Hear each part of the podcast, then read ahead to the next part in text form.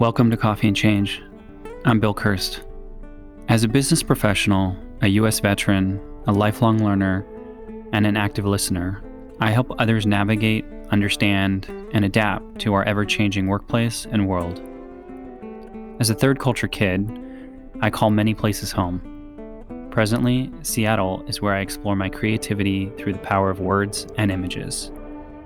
In this podcast, we journey with our guests gaining knowledge and inspiration from their stories.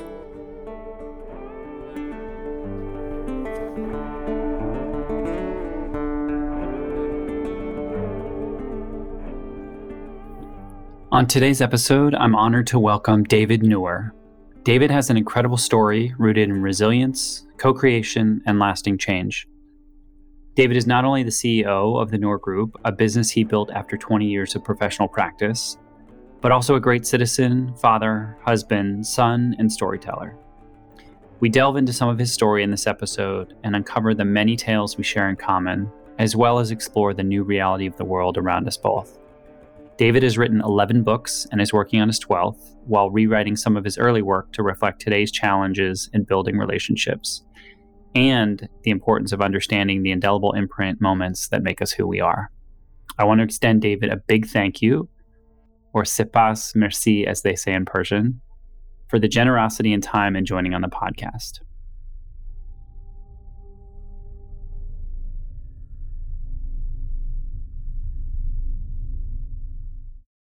Yeah, sure. So, uh, David Nour, I'm uh, CEO of a, a, boutique advisory firm called the Nour Group, based out of Atlanta, Georgia, and for our international audience, southeastern U.S. Uh, originally from Iran, uh, parents are uh, mom regrettably passed through COVID recently, but uh, both retired college professors in Persian literature and Persian history. Uh, grew up in Iran, spent a number of years in the Middle East. The old um, regime had an exchange program, so we went to Kuwait and spent some time in Dubai and Bahrain and Qatar and Saudi and that whole region. A revolution happens uh, new regime comes in, cancels that exchange program. My parents had the foresight to realize there wouldn't be a whole lot of future for me in Iran. So I've got a couple uncles in Europe that said no thanks, too much responsibility. Had uh, three uncles here in the U.S. Two of them said no thanks. One of them said we'll take him for the summer. So I came May 23rd, 1981, with a suitcase, hundred bucks. I land at JFK with a badge around my neck. Put this kid on an Eastern airline flight to Atlanta. And by the way, he doesn't speak a word of English. So I came as a teenager. Um, my aunt's American. She pretty much convinced my uncle, you send him back, he's going to go in a war zone because Iran, Iraq were in that 10 year war. So I grew up in Atlanta, uh, uh, finished my Eagle Scout here, uh, finished high school, uh, undergraduate university, uh, engineering, and then business. Uh, early part of my career was technology sales. So IBM, Silicon Graphics, business objects then uh, consulting, so the predecessor to Price Waterhouse. Then I went to Emory University for grad school, uh, president of a company in New York, six years in a private equity uh, field where we bought and sold 110 different companies. And 20 years ago, this year, I hung my own shingles. And what we do is drive innovative, uh, profitable growth. So we look at the entire revenue engine, we look at the customer lifecycle journey, from prospects to customers to customer success, all the way to adoption and renewal, if you think of recurring revenue models. And we help global clients elevate, amplify, operationally enhance that through processes, capabilities, and technology. I've been blessed to write 11 books. So I'm currently writing book number 12 and uh, passionate about motorcycles, more recently fly fishing. I have a 20 year old daughter, an 18 year old son, and my wife and I have been married 26 years. Congratulations. That is a lot, and I cannot wait to unpack this. I, I got to start off by saying, David, I find the universe sometimes brings people together in the most mysterious ways, but you and I have a lot in common, friend. um, I was born in Tehran in 1978, mm. August of 1978. Um, you probably remember what was going on at that time, as you as you alluded to. Um, sure. My father was uh, working for Price Waterhouse at the time. Hmm. um, he had opened the office there in Tehran, um, and we lost everything.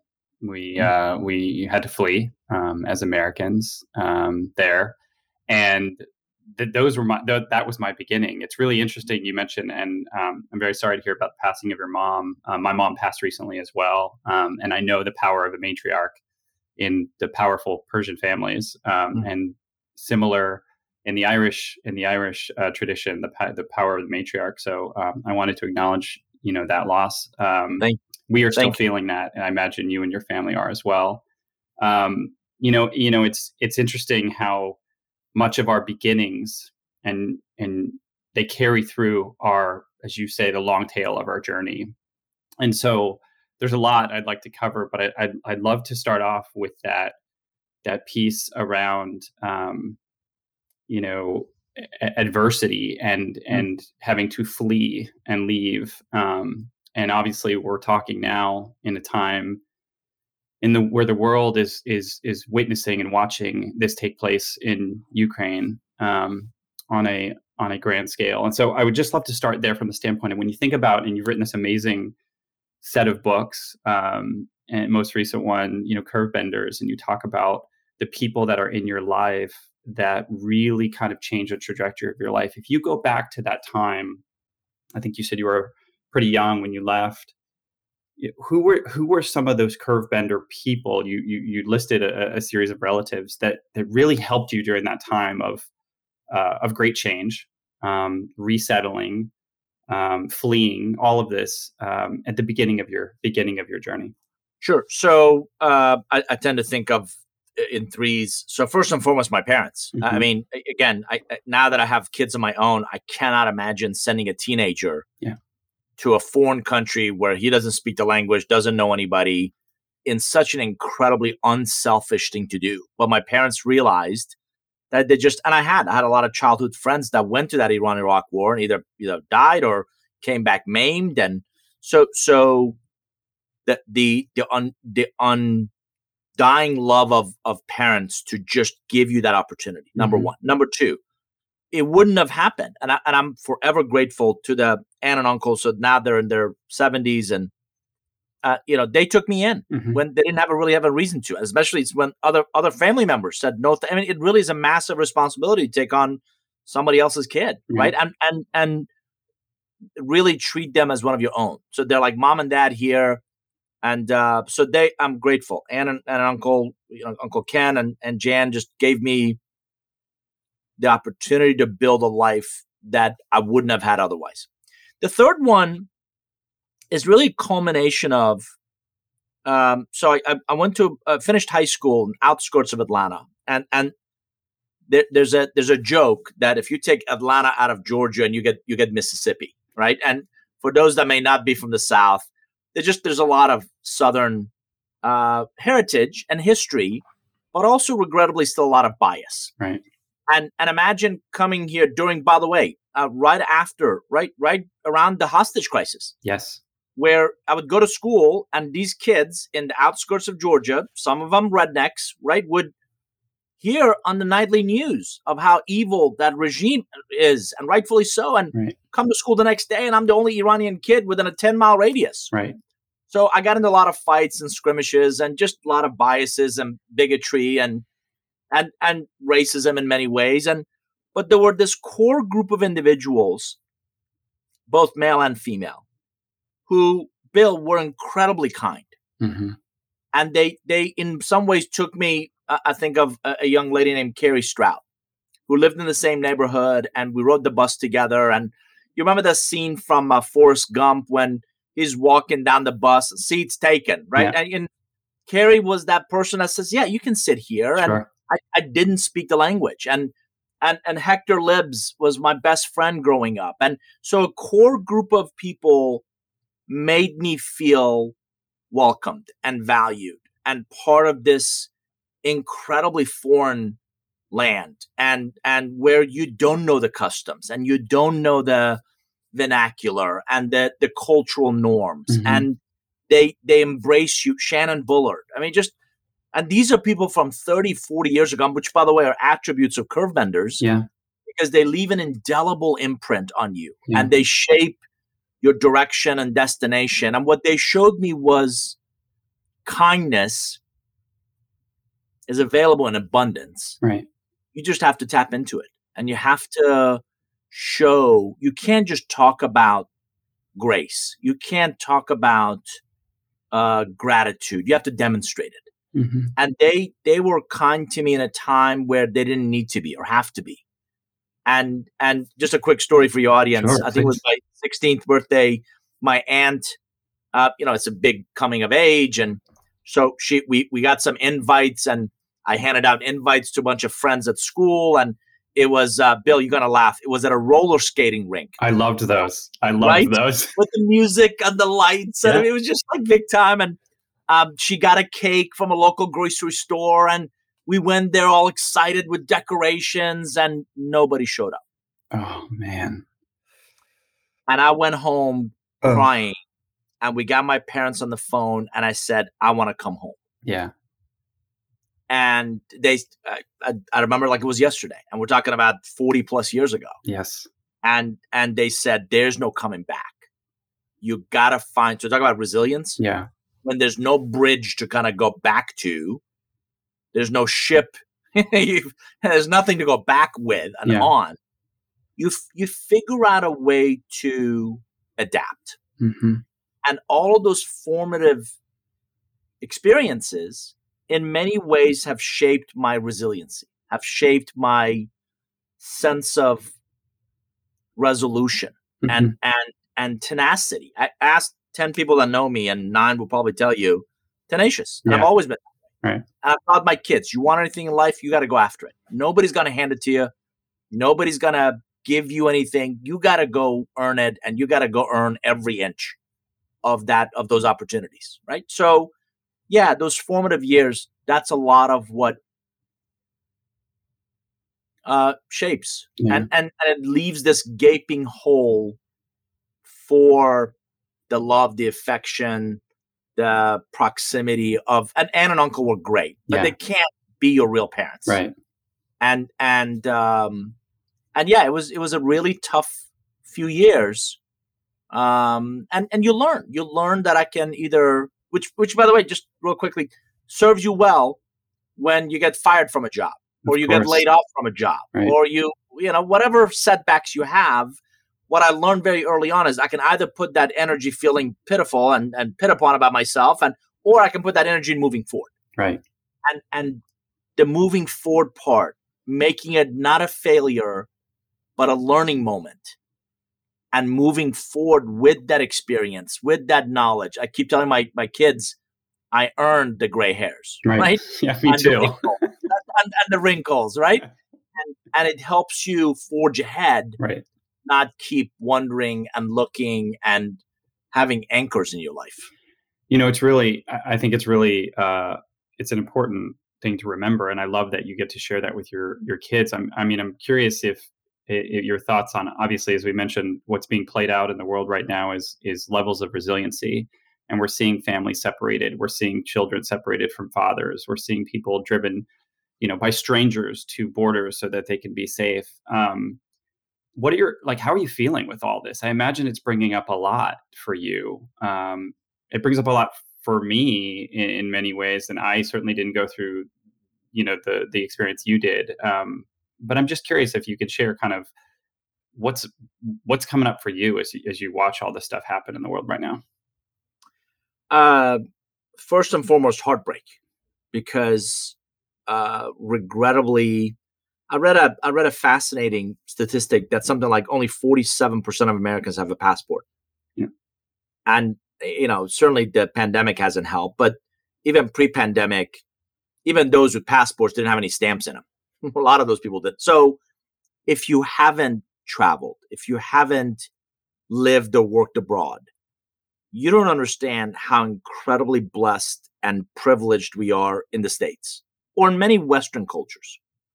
We, we don't, in the US, we don't, thankfully, we don't have to worry about an invasion. We don't have to worry about, you know, so, so heartbreak is when, and when you see the innocent lives, you're right. It brings back, you know, Iran was involved with, you know, 10 years of this bloody war with Iraq over a river. right Um, the second one is is one of anger hmm of how our foreign policy seems to change with the direction of the wind.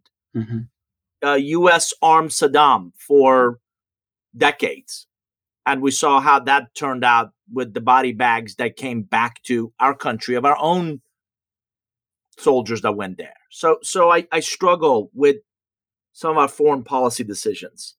Um, helplessness. Yeah. I, I was I was sitting on my couch having a glass of wine, watching the State of the Union address, and I'm thinking there are homes on fire on the other part of the you know other side of the world, and and and that sense of helplessness of could we give money? Could we? Sure, but it doesn't it doesn't stop the suffering. It doesn't stop the barrage of bombs that are falling. So mm-hmm. you you you those that's those are the things that that I felt the combination of the sadness and the frustration and the helplessness and uh you know trying to talk through my my my kids are again 20 and 18 are really curious of dad why is this happening? And and what can we do about it? And are the sanctions the other thing that most people understand is sanctions seldom hurt the government. Sanctions hurt the people. Right. that hopefully will put pressure on the government to change their but in when it, when it comes to brutal dictatorships when it comes to in some ways bullies i bill i'd welcome your opinion my my my experience is the only thing they understand is force Yeah. with equal measure and and we can put all the sanctions you want that is not going to stop the bombs that is not going to stop 150,000 troops you know invading you know, an independent, un, unprovoked, invading, defending yourself is one thing. Right. You know, encroaching on on on you know sovereign property, sovereign land because you're bored uh, is something entirely different. And and the, you're right. There's going to be this has generational effects. Absolutely. Generational has- trauma.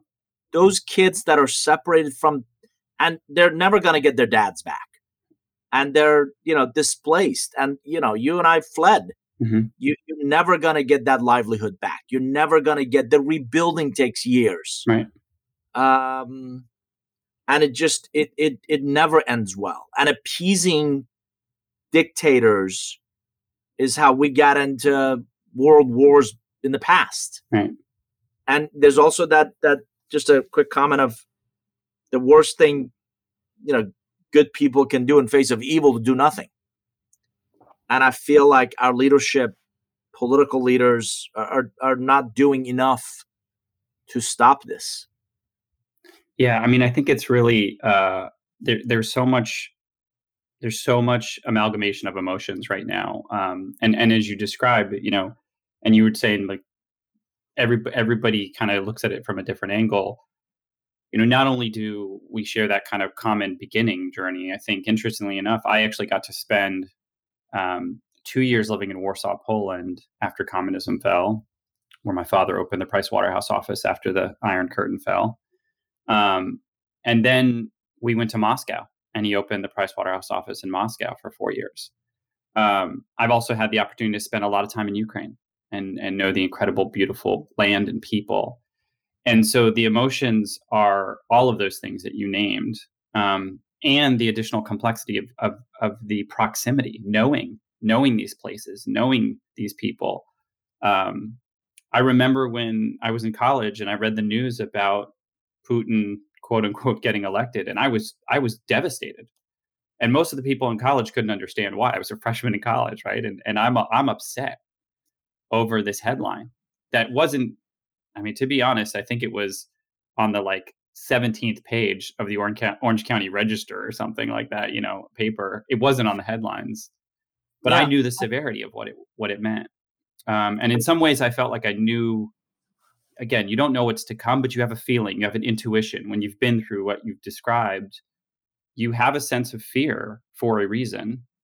And you know that sometimes the only thing that stops that power, like you said, is is action um, and power and putting people, like you said, putting bullies in their place and, and stepping up.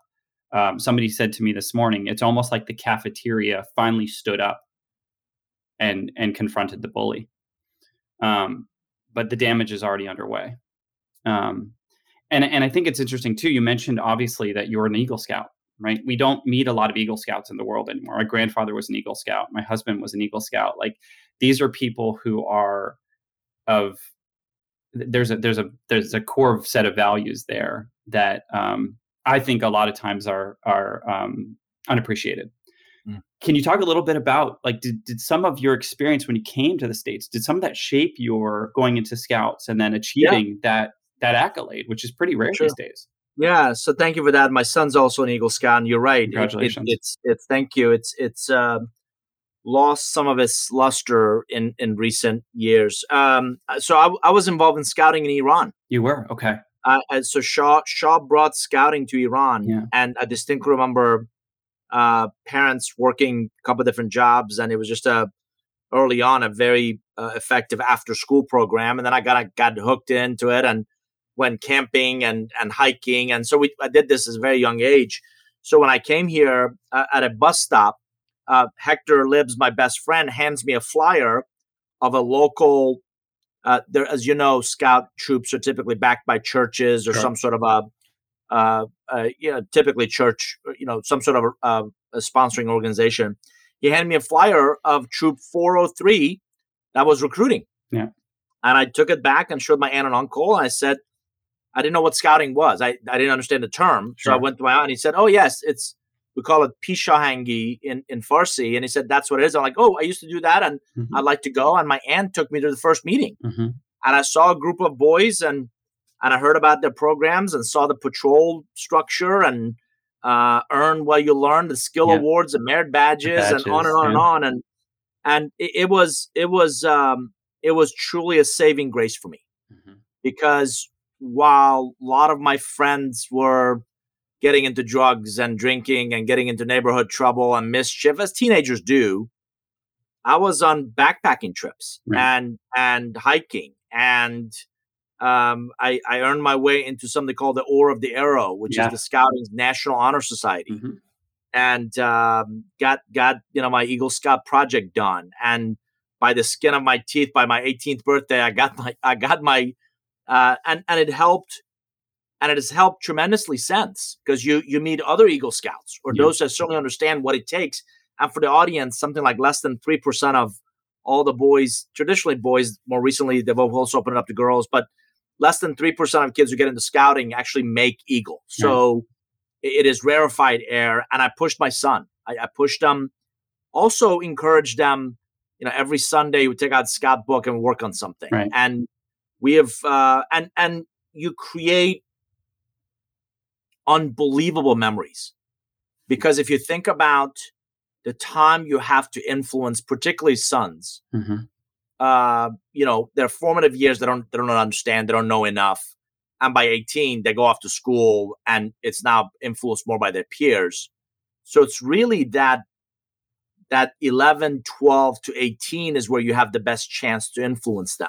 And you know we've had talks about girls and and work and work ethic mm-hmm. and you know what i don't want to ask you more than once and do it right the first time and there's a direct correlation between success and preparation and very early on he learned to pack himself right. and he learned how to i distinctly remember him and a friend of his uh, brandon who both got eagles at the same time we're on this backpacking trip, Blood Mountain in the North Georgia mountains. It has rained all day, so everything's wet.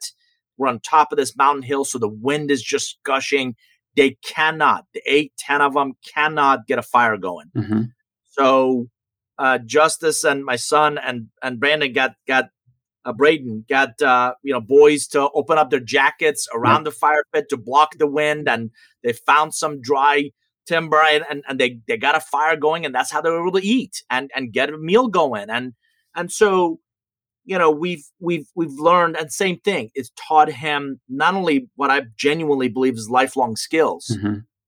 but also hopefully have shaped his character yeah. uh, in how he shows up, how he treats his dating a young lady, uh, how he manages his own finances, how he regrettably a lot of what's not taught in our schools so it was a great accomplishment for me. It was a great accomplishment for him. And it's one of those things that, that you regret isn't more prevalent in our society because they do build uh, uh, uh, lifelong lifelong skills, lifelong capabilities. Yeah, I mean it's so interesting. Even as you as you describe and recount, like I remember my Troop 1276 in Texas, in Houston, Texas, and I remember wilderness survival, and I remember, you know, the the overnight march that we had to do, and uh, you know, where you have the passwords along the way, and you have to remember those passwords, and you're you're enduring the elements, and there's a lot of you know, I, I mean, granted, scouting in the 80s, early 80s, was probably a little different than it is now. There, I could probably tell some stories that some people might consider today psychological duress, right? Okay, there was some of that, right? I get it.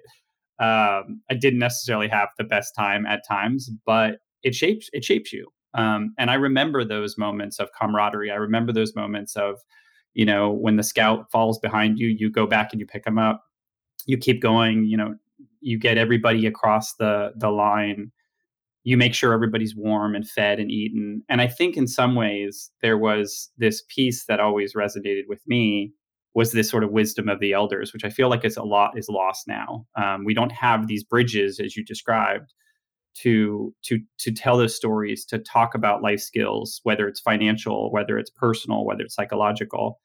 Um, and I think there's there's such a need for that, frankly, and I think there's going to be more need for that as people try and understand what's happening in the world today. Um, you know, there was somebody I talk, chatted with yesterday, and they said, "How do I explain to a kid who's never had the term nuclear war as part of their daily lexicon because they've grown up in a world that didn't have to have that on the headlines, like like some of us did in the 70s and 80s, and, and even earlier than that? How do you explain that concept to a child?" Mm. Um, when it's not only foreign to them, but it's just the last thing that their their mind can wrap its head around. Um, and so I, I am glad to hear that that's tradition is is continued in your family. Um, and did I catch you? Did I catch you correctly? Did you say your son's name was Justus? J U S T U S. Justus. That's amazing. Yeah. Um, yeah, it means uh, so. As you know, the the Persian culture likes names that have meanings. Mm-hmm and when my wife and I met, I said, "Listen, I, I like unique names. I like names that have some some uh, reference. Some so Grayson, G R A Y S O N, is our daughter, mm-hmm. and that means kind of pure white. Um, Justus means uh, solidified, kind of rock of Gibraltar, dependable, mm-hmm. and that's exactly how this kid is. Yeah, mean, just put him put him in with a group of and, and by the way, when teenagers gather, their collective IQ drops by like 200%. Right. So wisdom of the elders is important. Right. So put it, put him together with a bunch of other knucklehead teenagers and, and, and suddenly he, he seems to be the voice of reason of maybe we shouldn't jump off that roof. Right. You know, or maybe we shouldn't do some of these things. But, eh, you know, and, and scouting, like I said, just a quick comment on scouting. Sure. It was the, it was the, it was the quintessential servant leadership. Yes kind of nucleus. So mm-hmm. the patrol method and the leadership. Patrol leaders were always first to get up and last yeah. to go to bed. Patrol yeah. leaders always carried the extra backpack that the younger scouts couldn't. There's a reason you come in at 11 and you you eagle out at you know before 18 and you're right they he he he I, I i slept without the ground cloth on my first camping trip yeah and three in the morning i'm soaking wet for your audience the condensation from the ground comes up through the tent yeah and everything is wet. So I am I'm I'm shivering. It's cold, North Georgia mountains. Everything I own is wet. I go to the leader and it's like go, go to your patrol leader, right? So they they teach you command and they teach you chain of command. And so patrol leader takes me by the fire. We put a, a flat rock. It gets the fire going back up. Flat rock that wrapped that in a towel that acts as a heat condenser, and that's how I got dry and I was able to sleep. And I never ever forgot a ground cloth again. Yep. First time Justus, you know, is working on cooking, burns his hand because he grabs a a, a dish without, you know, a pod without without utensils, and so you learn, and that's how you learn and grow. And again, I, I the my biggest regret is all that we learned through scouting, all the, the positive, all the we went to the national jamboree. Mm-hmm. Uh, you talk about forty thousand kids in Bechtel, West Virginia um, you know, the two of us now ride motorcycles, and we've ridden our motorcycles across the entire continental divide from wow. New Mexico to uh, to Montana. Mm-hmm. It's two thousand miles, all back road. Eighty percent of it you can't get to with cars. Mm-hmm. And we rode through torrential hail and we rode through massive rains and you know a lot of those experiences and and expertise we've gone through first aid and we've gone through wilderness survival and wilderness first aid and mm-hmm. first responder training. So all of that kicks in. We got you're gonna chuckle at this. We have our emergency preparedness crates back of the you know suvs oh yeah. my dad had the same thing. non-perishable food in the basement yeah. and you know so all of those things truly become lifelong skills. By the way it also helps you and i wrote about this in curve benders this idea of your personal growth in an s curve yeah it allows you to take learnings from one part of your life mm-hmm. and apply it in others yeah. it allows you to take your you know packing list from one part of your life and create project plans mm-hmm. it allows you to take uh, you know bad experiences and don't think of them as failures but as learning moments in other parts of your life and and and I regret. And my kids went to a decent high school, and I had this argument with the headmaster of how much we're not teaching these kids, how ill prepared they are when they actually go to college, and certainly when they come out of college around finance, around mm-hmm. you know, we used to take home economics class. You remember those right. things? We had to learn yep. how to sew and cook and life skills. You know, life skills. And you come out and you know, with several hundred thousand dollars in debt, and you're inept at adulting. Right. And and you're wondering where are we failing these kids? We're handicapping these kids by not giving them those life skills to become self-sufficient, to mm-hmm. become contributing members of the society. And that you're not going to get far by sleeping in till yeah, I know you want to go be a YouTuber influencer, but you know, rest of us actually get up and we shower and we shave and we clean up and we go to work and we add value to those that we're privileged to kind of work with and work for. And, you know, we're losing touch with reality on some of these things. A lot of that I contribute back to A, first generation immigrant, to scouting were absolutely shaped a lot of those formative years. Yeah, it's interesting. I was talking with a, a former principal yesterday. One of the things that this principal said was back when she was, you know, principal and teacher, we used to take time to actually explain to people and to young kids why we were disciplining them right? So you you say you can't do this but then you explain why. So you you do that that neural fusion right? This happens right? If i grab the pot and i get burned like this is what happens. So you got to make that neural fusion. And i think in some ways that's a little bit gone by the wayside. We we discipline but we don't explain. We don't allow the neural fusion to happen to to to improve um, and I think that is a challenge. It is a challenge for for young you know for young people today. And at the same time, there are these wonderful stories of resilience and demonstrating uh, servant leadership at a young age. You know, it's interesting. You describe the the name you give a child sort of determines their their the way they show up in the world. You know, with Justus. Um, it's interesting. When I was born, the doctor that delivered me in Tehran, in Pars Hospital in uh, in Tehran, um, looked at me and said that I had the face of an of an old man. Like even though I was a child, I had the face of an old man. So so as a result, my nickname became, and I'm probably going to butcher it in Persian, but it's is it is it Agha? Is Agha. it Agha? Yeah, yeah, older gentleman, older kind of a yeah, esteemed older you know, sort of gentleman. And so my yeah. my my nickname growing up was Aghabil. Like that's just that's what I was called my entire life, and it's because this doctor looked at me and said this child, this newborn, has the face of of sort of a, a soul that's walked before. Um, the, the, Benjamin Benjamin Button yeah. thing going on. so it was, but that stuck with me, right? Like that sure. stuck with me in, in an interesting way about the way I was raised by a father and by grandfathers and uncles. Is that imprint was there? Oh, was oh, sure. you know you are the oldest son, which I was the oldest son. I'm one of six children, and I'm the oldest boy it was always there. The expectation was always there. It was challenging, yes. But it's also why I was in the scouts. It's also why I was in the military for 12 years. It's also, I mean, all of these things play into our leadership. And as you talk about, you know, curve benders and change makers and co-creating, this is what you're talking about. You're, you're exactly right. And by the way, uh, Justus had a fleeing interest in the, the, the military academies. So went to Annapolis, okay. went to yeah went to Air Force Academy and, and he decided to go pursue a different direction. But um, you're exactly right. I, I, believe, and Bill bringing this uh, full circle. Mhm. As a student of business relationships, I've always believed relationships go bad with misaligned expectations. Yeah. So if you set the expectations early and often, Mhm. it's amazing the results you'll get. Yeah. So their mom, a they have an the, the kids have an amazing mom, but Wendy and I talked all along. We weren't trying to teach him something when they were seven. We're trying to teach him something that hopefully would resonate at 17 Yeah. and 27 and 37. So personal accountability, commitment to others in a team environment. You know, we made sure both kids played sports. We made sure that both were involved in extracurricular activities.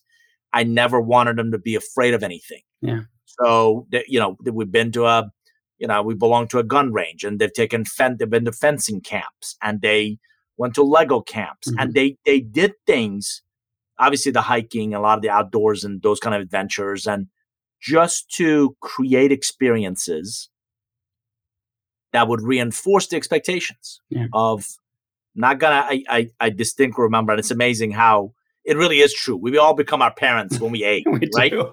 I remember I think I was like Bill, I think I was like seven or eight. And may she rest in peace. My my mother uh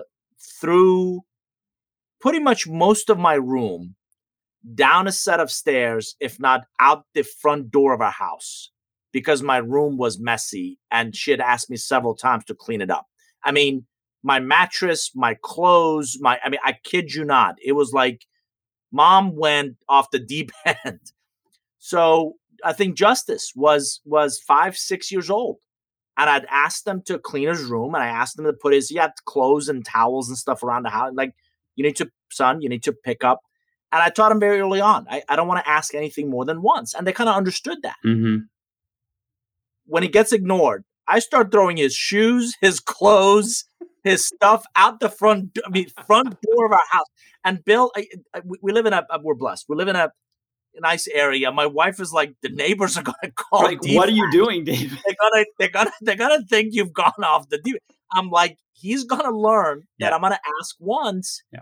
And we haven't had to have that conversation again since I think he was six years old, and he's 18 now. Yeah. So setting the expectations early and often. My kids never got allowances, they got commission. Yeah. Because I wanted to demonstrate direct correlation between your effort and the results and compensation. Right. Um, you know, uh, so daughter uh, is is on the she's a chemistry major, second year at Tech, uh, on the pre med track, hmm and and last year she shadowed the head of uh, robotic surgery in one of the biggest health systems in Georgia. And Bill at 18, 19 comes home and says, "Dad, today I held a lung." Wow. I don't know what you were doing at 18, but I wasn't holding wasn't holding Let's just be honest. I, I was just, I still think I would turn like six shades of green if I was holding a lung. But Right. that's that's the result Yeah. of the early expectations. And and by I, I don't want to paint the picture of we're perfect parents. We none of us know what we're doing. We all screw it up. We all learn as we go. But from their name to the expectations Yeah.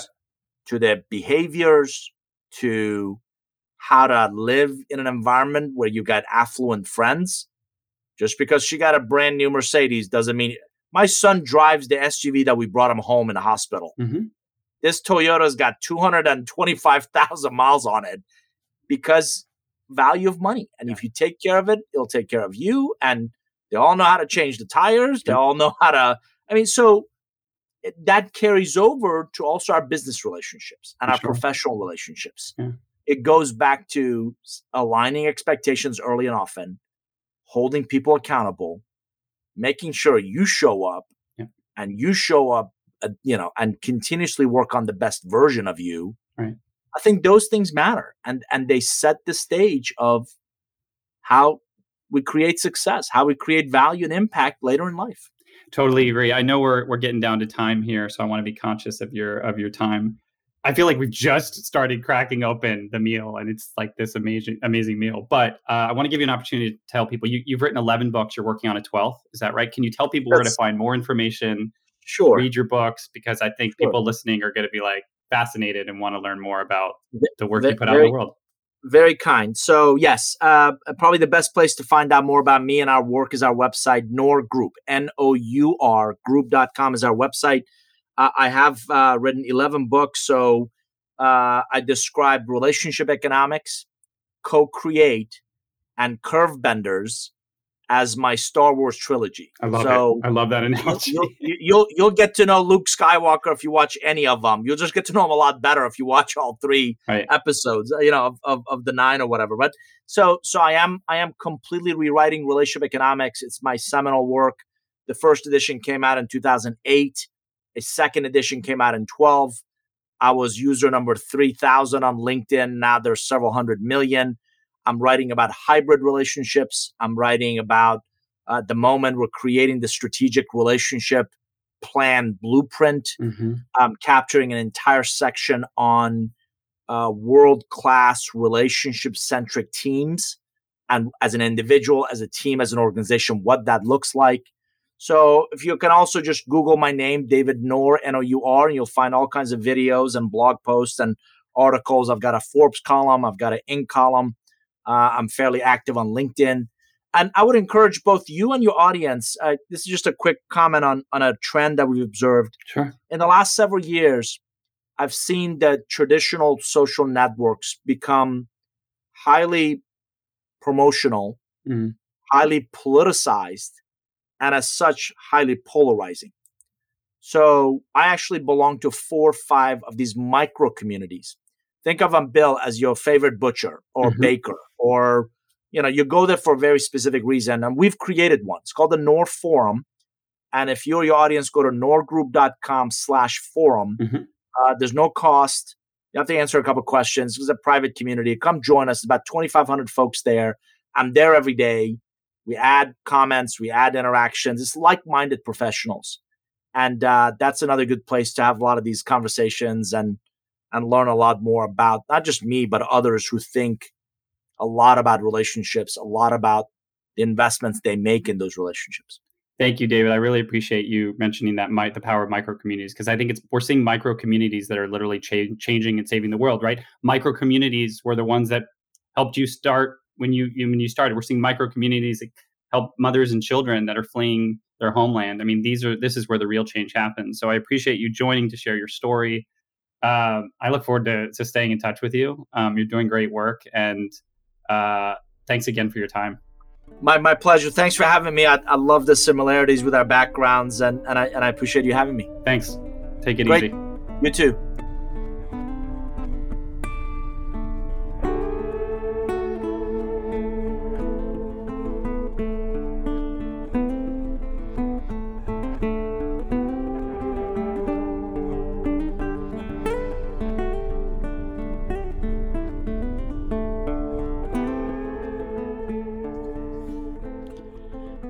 Hope you enjoyed that discussion with David Nour as much as I did.